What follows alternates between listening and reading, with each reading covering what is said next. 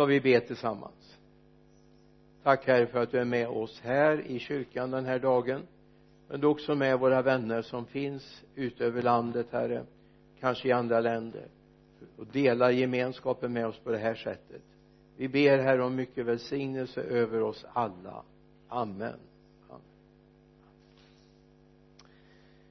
Ja ni nämnde om bibelskolan här förut som vi har på fredagarna. Vi håller på med tolv profeterna just nu har kommit fram till Mika och ska till Nahum så småningom. Och det är sant det Birgitta sa att det finns inte så mycket positivt i Nahum men hans budskap, hans ärende var ju sådant till Nineve så att det kunde inte bli så mycket hopp. Det fanns någon vers som Birgitta hittade. Och jag är lite präglad av den här bibelskoletiden så att idag ska vi vi ska inte ha en bibelskola vi ska inte ha en bibelgenomgång på det sättet men vi ska in i första Thessalonikerbrevet. Vi kommer hamna mycket där idag första Thessalonikerbrevet. Jag skulle egentligen ha signalerat ut här så du hade kunnat läsa på första brevet. Det är lite grann av en lovprisning till församlingen ifrån Paulus vi går till eh, första kapitlet första Thessalonikerbrevet några versar från vers 4 bröder Guds älskade vi vet att ni är utvalda. För vårt evangelium kom till er inte bara i ord utan också med kraft och den helige ande och full visshet. Ni vet ju att hur ni vet ju hur vi levde bland er för er skull. Och ni blev våra efterföljare, ja Herrens när ni mitt under svåra lidanden tog emot ordet med den glädje som den helige ande ger så har ni blivit ett föredöme för alla troende i Makedonien och Akaja från er har Herrens ord gett eko inte bara i Makedonien och här, utan överallt har er tro på Gud blivit känd så att vi inte behöver säga något mer. Vilken bekännelse. Församlingen i Thessalonika jag vet inte om du har den grekiska kartbilden framför dig? Jag tänkte ett tag jag skulle tagit fram den. Strax innan hade Paulus och hans ressällskap blivit hindrade på en resa för att så småningom få uppleva att en makedonsk man kommer i en syn och talar om kom över och hjälp oss. Och så åker de över tar ett fartyg åker över och hamnar i Filippi. Och det kan man tycka ja har Gud verkligen lett till det här? Det är apostlagärningarnas sextonde kapitel har verkligen Gud lett till det här när man hamnar i fängelse? Men det blir väckelse i fängelset. Och så småningom faktiskt genererar det en församling i Filippi. Efter det så drar de vidare och då åker de ner till Thessalonika som då är huvudstad i provinsen Makedonien. Det som heter Makedonien än idag sen har vi ju Nordmakedonien också. Det är liksom en ny tingest som har uppstått här under förra året. Där blir det väckelse. Men så blir det förföljelse. Och så måste Paulus och hans ressällskap ge sig iväg därifrån. Och så lever han med de här församlingarna i sitt hjärta. Och så kommer han så småningom till eh, Korint det här var andra missionsresan ute på då kommer han till Korint och då möter han Timoteus som han hade skickat till Thessalonika för att se hur går det? Fortsätter de att vandra med Jesus? Och då kommer han med positiva eh, tankar eller erfarenheter och upplevelser och berättar för Paulus. Och så sätter sig Paulus och skriver brevet första brevet till Thessalonika Thessalonikerbrevet här är lite bakgrunden. Han är grundare av församlingen. Och vi kan se när vi läser igenom första Thessalonien, den glädje som finns hos Paulus över att oj det funkade. Evangeliet har slagit rot. Det har vuxit och det har blivit till glädje inte bara för dem i Thessalonika utan i hela provinsen Makedonien och Akaja hela det här området var präglat. Och nu talar man överallt om er tro säger han. Så det här är lite bakgrunden till det här brevet som jag tänkte vi ska stanna upp inför lite grann och fundera. Finns det någonting som vi behöver plocka ut till oss kristna idag? Den här församlingen grundades 1867 så det är många år sedan och många generationer. Men den finns kvar. Så hade jag varit Paulus nu hade det varit en omöjlighet. För vi har ju passerat 150 år 153 år i den här församlingen och så gammal är jag ju inte bli. Det tror jag inte. Så jag var inte med när den här grundades. Hör och häpna jag var inte med då. Utan jag har bara varit med de sista 26 åren av församlingens historia. Men jag kan lite grann känna det jag fick nämligen ett litet meddelande på på Messenger var det nog häromdagen av en från en församling som jag var pastor för för x antal år sedan. Jag vågar knappt säga hur länge sedan. Det är väl 40 år sedan. Och skrev du har satt djupa avtryck i den här församlingen och vi är tacksamma för dig. Han var inte med från början. Han kom flyttande till församlingen för han gifte in sig i den församlingen. Eh, kom ner från Smålandsbygderna. Då vet du precis vem jag pratar om om du tittar på oss nu men jag blev så glad. Jag har satt avtryck. Och så fortsätter församlingen att existera fast nu har de gått ihop flera församlingar i det samhället. Ska vi titta lite grann i tredje kapitlet? För då berättar han men nu har, vers 6 men nu har Timoteus kommit tillbaka från er med goda nyheter om er tro och kärlek. Han har berättat hur ni ständigt tänker på oss med glädje och längtar efter att få träffa oss liksom vi längtar efter er. Han har fått hälsningen genom Timoteus. De längtar efter oss och jag längtar efter er. Jag satte en rubrik för det jag vill säga. Efterföljare som får efterföljare. Lärjungar som är beredda att göra lärjungar som inte är nöjda med att okej okay, jag är glad för att jag är kristen. Jag är glad för att jag är frälst. Utan någon mer måste få del av det här budskapet. Någon mer måste inte bara tro utan göra. Någon mer måste förvandlas. Inte bara i tankevärlden utan i hela sitt handlingsmönster. Jag bara tänkte en dag om vi går till apostlagärningarnas trettonde kapitel så står det om den situation när Paulus eller Saulus blev missionären.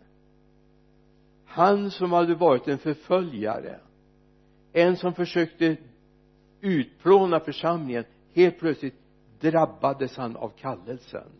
Han tog emot på Damaskusvägen och så småningom hamnar han i, i Antiochia. Och då är vi i trettonde kapitlet vers 2 när de tjänade Herren. Och det var församlingsledningen där i Antiochia. Och fasta sa den heligande avskilj Barnabas och Saulus åt mig för den uppgift som jag har kallat den till. Avskilj dem. Och det gjorde de genom att de fastade och bad och la händerna på dem och avskilde dem och sände iväg dem alltså ha med den bakgrunden. Här startar någonting väldigt ringa som blev så stort. Därför det var Herren genom den helige ande som avskilde Saulus och Barnabas för uppdraget. Och så är han nu ute på sin andra missionsresa. Han grundar församlingar han förkunnar evangeliet som i sin tur fortsätter att leva och det här brevet tycker jag präglar så mycket av tro och hopp och framtid. Så som Herren har drabbat er ska han drabba andra. Och så kommer han i avslutningen av det här brevet och så talar han om men tänk på att Herren ska komma tillbaka. Tänk på att Jesus ska komma tillbaka eller Herren som det står ska komma tillbaka. Det är väl i senare delen av brevet sista, de två sista kapitlen kan man säga stort sett handlar om det. Det ska komma, han ska komma tillbaka. Och sen kommer ett litet slutord i slutet på sista kapitlet. Men jag bara vill ha med det här. Tänk på den dagen du kallades den dagen du tog emot Jesus vad har du gjort av det? Eller vad har han fått göra av det i dig? En dag tog du emot honom och sa tack Jesus för frälsningen. Tack för att jag får vara ett nytt barn eller ett barn i din gemenskap. Tack för att jag får vara med i en församling. Och tack herre för att du har gjort mig till det jag är. Sanningen är den att också du en dag kallades till ett uppdrag. Du kallades till ett uppdrag det finns inte bara att, att jag är frälst. Punkt slut. Jag har räddat mig. Utan det handlar om du ska sätta avtryck där du är. Du ska sätta avtryck. Paulus gjorde det genom upplevelsen på Damaskus med vägen så satte han avtryck. Det fanns en Barnabas som fick hämta upp honom i Arabien en gång också. Eh, men han satte avtryck så småningom. Och han grundade församlingen och nu får han skriva till en församling han har grundat på sin andra missionsresa när han är i Korint. På det också grekiska fastlandet. Och så får han säga jag gläder mig när jag hör vad som har hänt hos er. Vi behöver inte berätta om det. Det berättar sig självt. Det berättar sig självt vad Gud har gjort i era liv. Det står i Thessalonikerbrevets första kapitel vers 4 bröder Guds älskade vi vet att ni är utvalda. För vårt evangelium kom till inte bara i ord utan också med kraft och den helige ande. Full av visshet. Ni vet ju hur vi levde bland er för er skull. Ni vet. Kom ihåg det finns en kallelse över ditt liv också.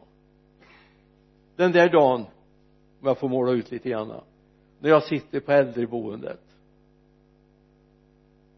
När jag inte kan komma till kyrkan längre. Jag menar inte så förfärligt långt fram nu. Hade jag sagt det när jag var 25-30 år när jag började min tjänst då kunde man tycka ja men nu är det ja men det är ju inte så långt fram. Jag menar om jag sitter på ett äldreboende eller om jag sitter hemma det är en sak men vad kommer jag få höra från den här församlingen? Vad kommer jag höra från dig? Vilket vittnesbörd. Vilket vittnesbörd. Ja det är frågan. Det är frågan. Har vi tagit tron på allvar? Har vi vågat göra val? Så att det verkligen syns vilka vi är. Du vet det är inte bara det som hörs här utan det är våra liv det talar ofta starkare än ord. Och det är det som är så viktigt. Att det inte bara är att jag tre, fyra gånger i veckan säger jag tror på Jesus. Utan frågan syns det? Är det det första som märks när människor runt omkring möter oss? Att vi verkligen tror på honom.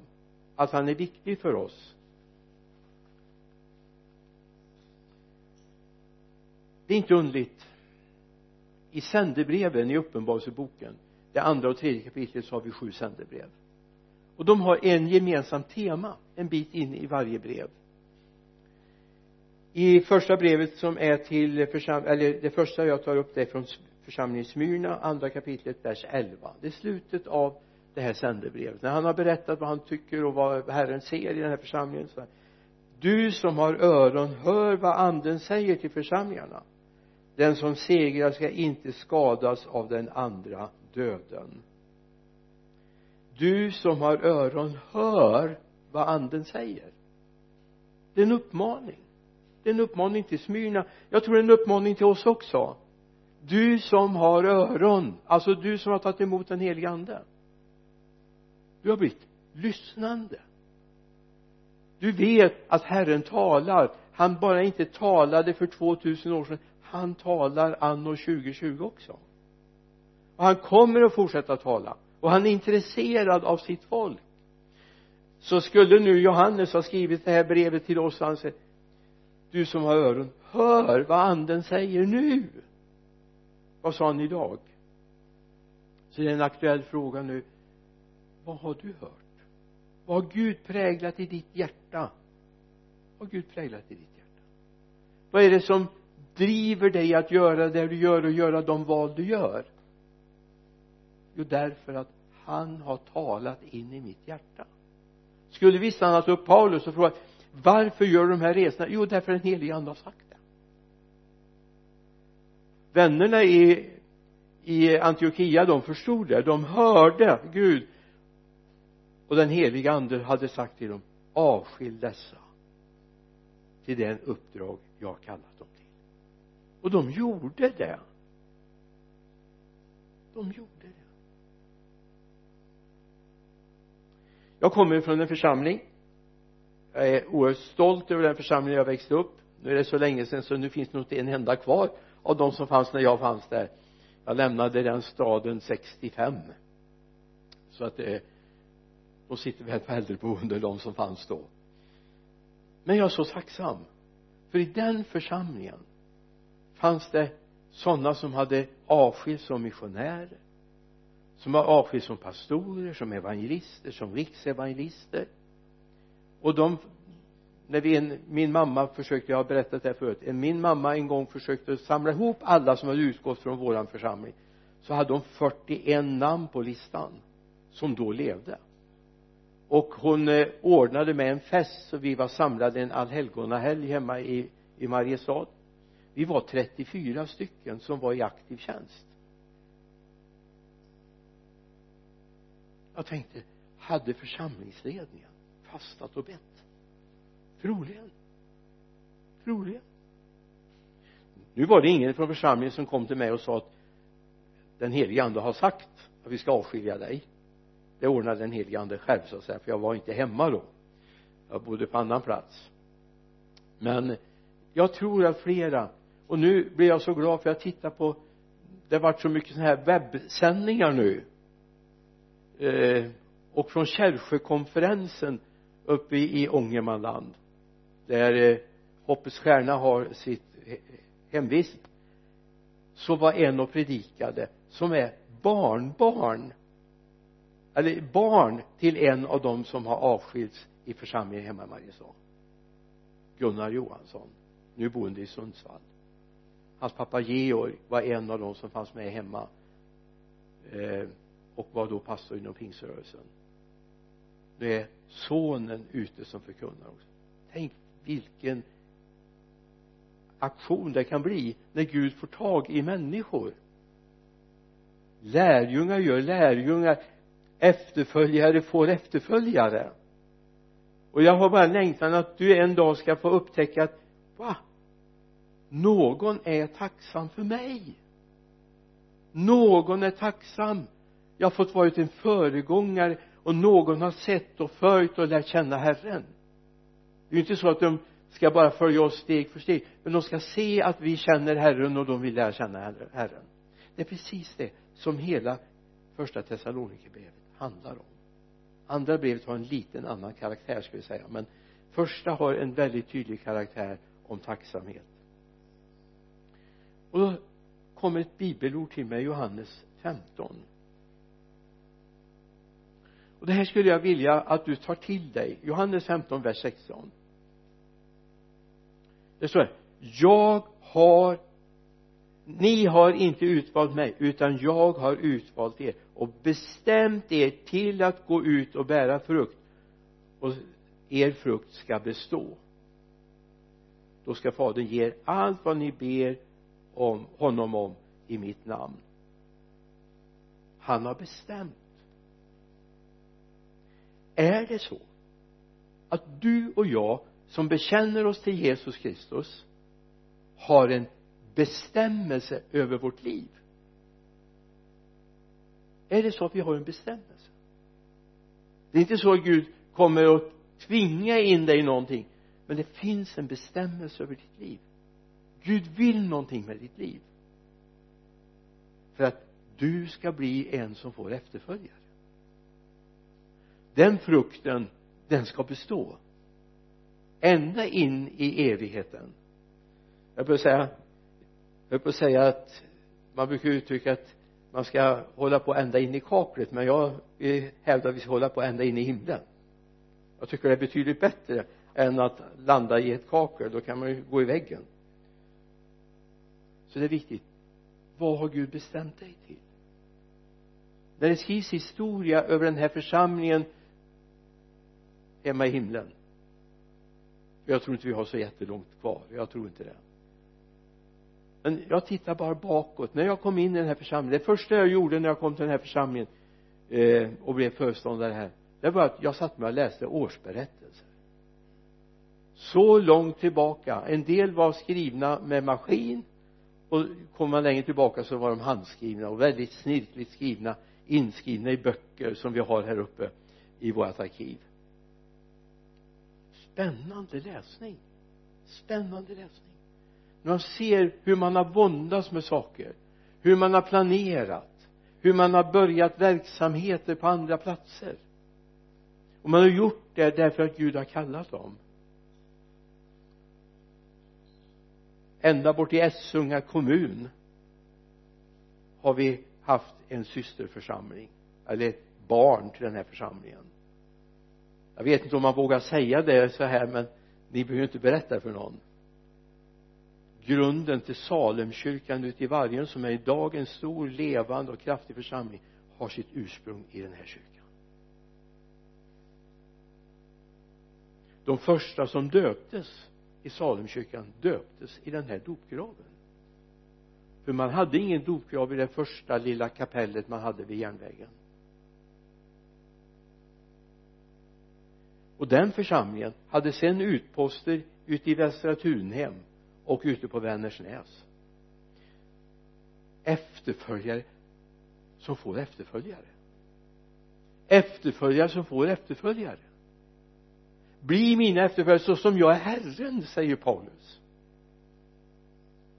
Och glädjen som finns i första Thessalonikerbrevet går inte att ta miste på. När han nämner dem med sån kärlek. Han nämner om att de har tagit efter att de vandrar i tro. Och budskapet han hade fått ifrån Timoteus när han kom till honom i Korint förstod jag hade verkligen satt fart på på eh, Paulus så han sätter sig ner och skriver till församlingen i Thessalonika tänk om någon i någon församling som har sitt ursprung i den här kyrkan och de små förhållanden som vi har levt i här. Ja, ska jag säga den här församlingen har som mest haft 140 medlemmar. 141 eller 142 medlemmar någon gång på 60-talet så det är inte så långt tillbaka i tiden ändå. Det var inte på 1800-talet i alla fall. Så var det 140 medlemmar. Vi har en bit innan vi är där igen. Men vi ska vi dit. Inte beroende på att vi ska sno medlemmar från andra kyrkor utan det finns så många som behöver Jesus. Eller hur? Vi har så många som behöver Jesus. Och jag har bara en längtan att du ska få bli ännu mera taggad för det uppfylld av det. Paulus levde med en tacksamhet över utvecklingen i Thessalonika. Tänk när vi får ha lite titta bak i backspegeln och säga vi är tacksamma för starten. Vi är så tacksamma. Jag tror många av er mötte de gamla vännerna som fanns i församlingen när vi en del kom hit. Jag skulle kunna namnge dem och jag är så tacksam för dem. När vi ändrade en del i möteskulturen så bara prisade de Gud. De var tacksamma. Jag menar tänk när Oskar var här på fredagskvällarna och det blev ganska sent ibland på fredagskvällarna på den tiden på våra bibelkvällar. Så jag fick nästan gå och säga jag tror nog att Edith behöver vänta på det hemma nu. Tror du det? Så åkte han hem. Han bara jublade över gemenskapen som fanns här. Allt det här handlar om om vi har en smittsam tro. Om vi har en smittsam tro. Om människor ser dig och mig möter oss i församlingen fylls de av längtan det här måste jag också ha. Eller är det ack och ve pust och stön det är synd om oss? Eller är det glädjen i att vi har fått lära känna Jesus? Är det glädjen i att vi får höra till den här församlingen? Är det det som människor möter när de kommer hit? Och du som är med oss via eh, livesändningen där du hör hemma är det glädje över att ni hör ihop? Att ni älskar varandra? För det är ju budet som vi har fått älska varandra. Och det är viktigt att vi nås av det. Det fanns alltså en glädje.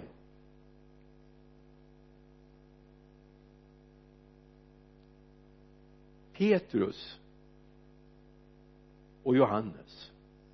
När vi möter dem i apostlagärningarna det fjärde kapitlet de har stått inför rätta och de håller på att förmanas att de får inte tala i namnet Jesus. Vers 19 så är men Petrus och Johannes svarar bedöm själva om det är rätt inför Gud att vi lyder er och inte Gud. Vi för vår del kan inte hålla tyst med vad vi har sett och hört. Här kommer två viktiga frågor. Har vi sett och hört någonting? Finns det någonting som du har mött och som förvandlat ditt liv som är värt att berätta om? Och om du har gjort det håller du tyst? Eller vågar du berätta? Gud har fört mig från mörker till ljus från hopplöshet till hopp från död till liv. Jag är hans barn och jag är tacksam för det.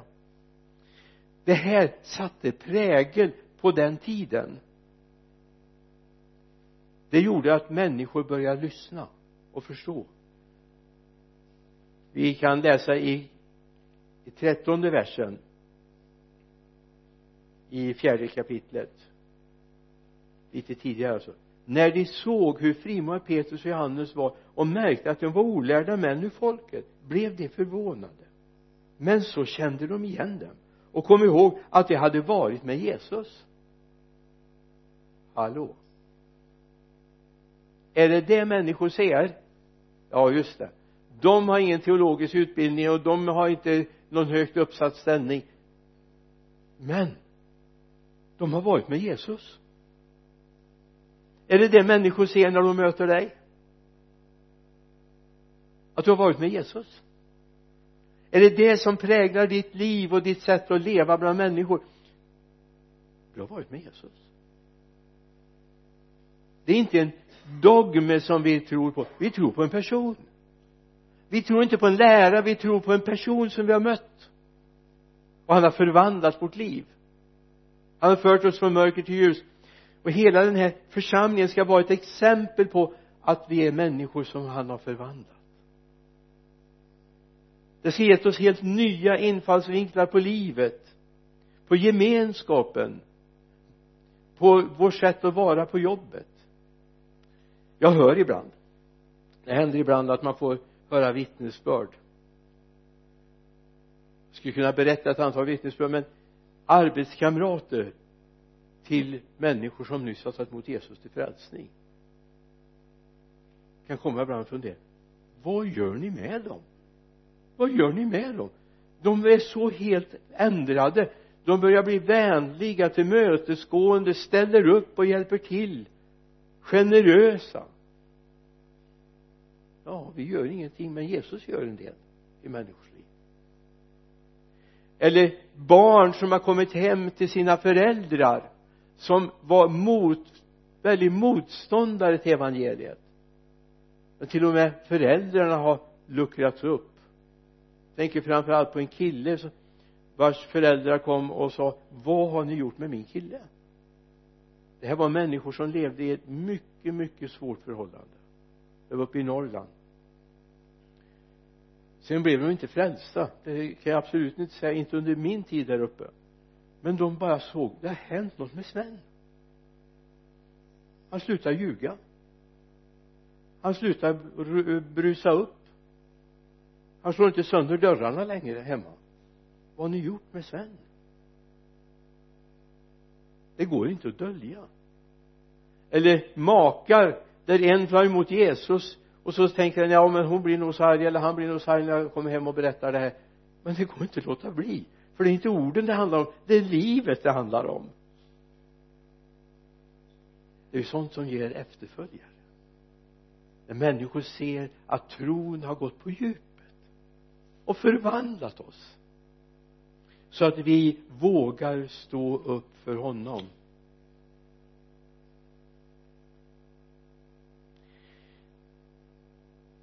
Jesus använder en bild.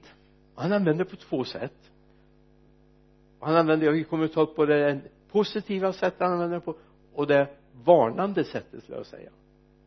Och det är i Matteus 13 vers 33 ännu en liknelse gav han dem. Himmelriket är som en surdeg som en kvinna tar och blandar in i tre mått mjöl tills allt sammans blir syrat. Allt sammans alltså surdeg det är kanske inget vi ja surdegsbröd det brukar man ju tala om igen. Men eh, det handlar alltså om som jäst någonting som fyller upp. Du vet har du gjort en deg haft jäst eller bakpulver i den och så har du rört ihop den har gått i, i handarbetat på, på bakbordet eller om du har kört det i, i din eh, beredare så går det inte att komma sen och säga att men här ser jag, här, här är bakmjölet eh, eller bakmjölet är det här är jästen då har du bearbetat väldigt dåligt. Men du kan se effekten i hela degen. Så är det med evangeliet. Så är det med de kristna. Du kan vara en lite marginell bara en liten bara en enda person men du kan faktiskt genomsyra hela miljön där du är. Vid fikabordet på arbetsplatsen i skolan. Du kan faktiskt den kraften finns i evangeliet. Du kan förvandla bara genom din blotta närvaro. Du som har lärt dig att ett milt svar stillar vrede till exempel och som praktiserar det kommer se att det händer någonting. Men så finns det en annat sammanhang där Jesus varnar för fariseernas alltså och de Eh, skriftlärdes surdeg det är samma effekt. Någonting kan genomsyra och skapa någonting. När Jesus använder det här i Markus evangeliet är väl så talar han om fariseernas eh, surdeg då är det faktiskt i ett mycket märkligt sammanhang. Man är, ska ut och åka båt. Lärjungarna och Jesus och så börjar man komma på nej men vi glömde ju matsäcken. Vi har bara en enda brödkaka med oss. Och vi är ju 13 stycken här i båten. Det räcker ju inte. Och då säger Jesus på grund av deras otro så här ni ska släppa fariseernas och de skriftlärdes surdeg. För de vill inte tro. Då hade vi påminner om ja men kommer ni ihåg när vi var där som Kristi läser?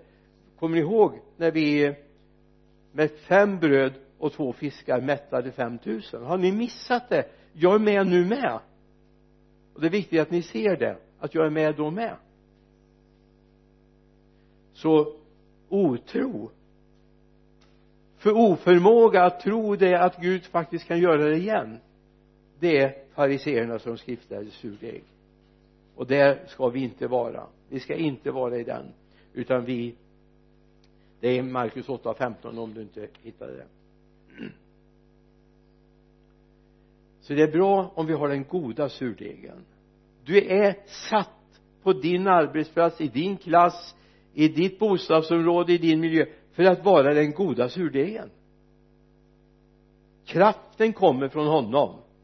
Det är inte beroende på att du är duktig och kan saker utan kraften kommer från honom. Du har möjlighet att förvandla miljön där du finns. Tro det. Det betyder inte att du behöver predika för människor vid fikabordet men bara din blotta närvaro kan förändra. Att du vågar säga ja men jag tror faktiskt på honom som skapat himmel och jord. Han säger så här i första Timotebrevets första kapitel vers 8 från er har Herrens ord gett eko inte bara i Makedonien utan överallt har er tro på Gud blivit känd så att vi inte behöver säga något mer. Från er har Herrens ord gett eko inte bara i Makedonien och Kaja tror du att det var att de ropade ut och stod och högläste ordet? Ja det kanske de gjorde. Står ingenting om det men jag tror att ordet var planterat i deras hjärtan och deras sinnen. Så att de levde på ett nytt sätt. Amen. Det vet ni väl. Församlingen i Thessalonika de kristna där som eh, han skulle utrota alla kristna. Nu har han varit där och startat en församling. Och alla vet ju alla vet ju att det är något väldigt gott. Något väldigt efterföljansvärt sådana borde vi bli allihop. Tänk när de säger det om församlingen i Vänersborg. Sådana behövde vi bli allihop. Inte därför att vi är så duktiga och kan så mycket men Jesus bor i vårt hjärta. Det här är ett budskap från första Thessalonikerbrevet som jag skulle vilja rekommendera att läsa. Då kommer du också in i de sista kapitlen när han varnar om eller berättar och säger var beredda. Herrens dag kommer. Herrens dag kommer. Till sist. Jag lovar att det är till sist. En del tvekar om jag, det verkligen är så. Om Gud får plantera sitt liv i oss verkligen. Så att du börjar leva ett nytt liv det beror inte på att du själv ska skärpa dig och leva utan när människor runt omkring börjar konstatera oj det händer någonting i ditt liv. Det händer någonting. Det måste vi se upp med eller kolla upp vad är det här? Det här verkar spännande. Så finns det ett litet ord i första Korinthierbrevets tionde kapitel vers 12 som kan vara väl värt att ha med sig under hela den här resan. Första Korinthierbrevet 10 och 12 därför ska den som tror sig stå se till att han inte faller. Därför ska den som tror se till eller eh, den som tror sig stå se till att han inte faller. Alltså det finns en risk. Den är viktig om du är trygg i din tro. Och du kanske hade ett tag sedan du var hos Jesus. Kanske du behöver hela tiden vara uppdaterad. Därför är det någon djävulen försöker attackera. Det är de som har blivit trygga i sin tro. Jag vet. Jag vet. Det betyder inte att jag har dött men det är klart han vill slå undan de farligaste vapnen emot honom. Så det är viktigt att vi inte blir så trygga utan hela tiden lever i förnyelse i vår relation till Jesus. Det är en varje dags relation. Jag kan inte vara trygg med att ja men jag var väldigt troende för tre dagar sedan eller för fem veckor sedan eller ett två år sedan. Utan jag måste hela tiden leva i tron på honom. Det här är jätteviktigt se till att du inte faller. Se till att du inte tappar bort. Det fanns en församling Galaterförsamlingen skulle vi kunna nämna om också som levde trygg i sin tro men tappade helt bort sig. Och så får Paulus skriva se upp passa er så att det inte händer igen. Ha med det här. Hem och läs första Thessalonikerbrevet. Se att det är en församling som är efterföljansvärd de hade gått igenom prövningar. Läser du i eh, apostlagärningarna 17 kapitel. Kan du läsa om deras första tid? Så kan du se hur det var när Paulus och hans ressällskap fick ge sig därifrån på grund av förföljelsen. Men mitt i den förföljelsen låter Gud resa upp någonting som blir efterföljansvärt Gud give att ditt liv blir efterföljansvärt. Gud give att vårt liv blir efterföljansvärt. Inte därför vi är pratkvarnar och kan säga så mycket utan våra liv visar på någonting. Det är inte våra känslor det handlar om utan det handlar om våra liv som är hållbara. Ta det här. Gud välsigne dig. Vi ber. Herre jag tackar dig för att du är med oss i våra liv herre att vi lever efterföljansvärt att du är så präglat vårt inre så att människor ser det. Vi behöver inte berätta, vi behöver inte skriva det på några plakat utan herre människor ser det och våra liv herre kan läsas av av vår omgivning. Därför de ser att vi har någon som bor i oss som inte bor i världen. Herre jag ber om det. Var med oss för ditt namns skull amen.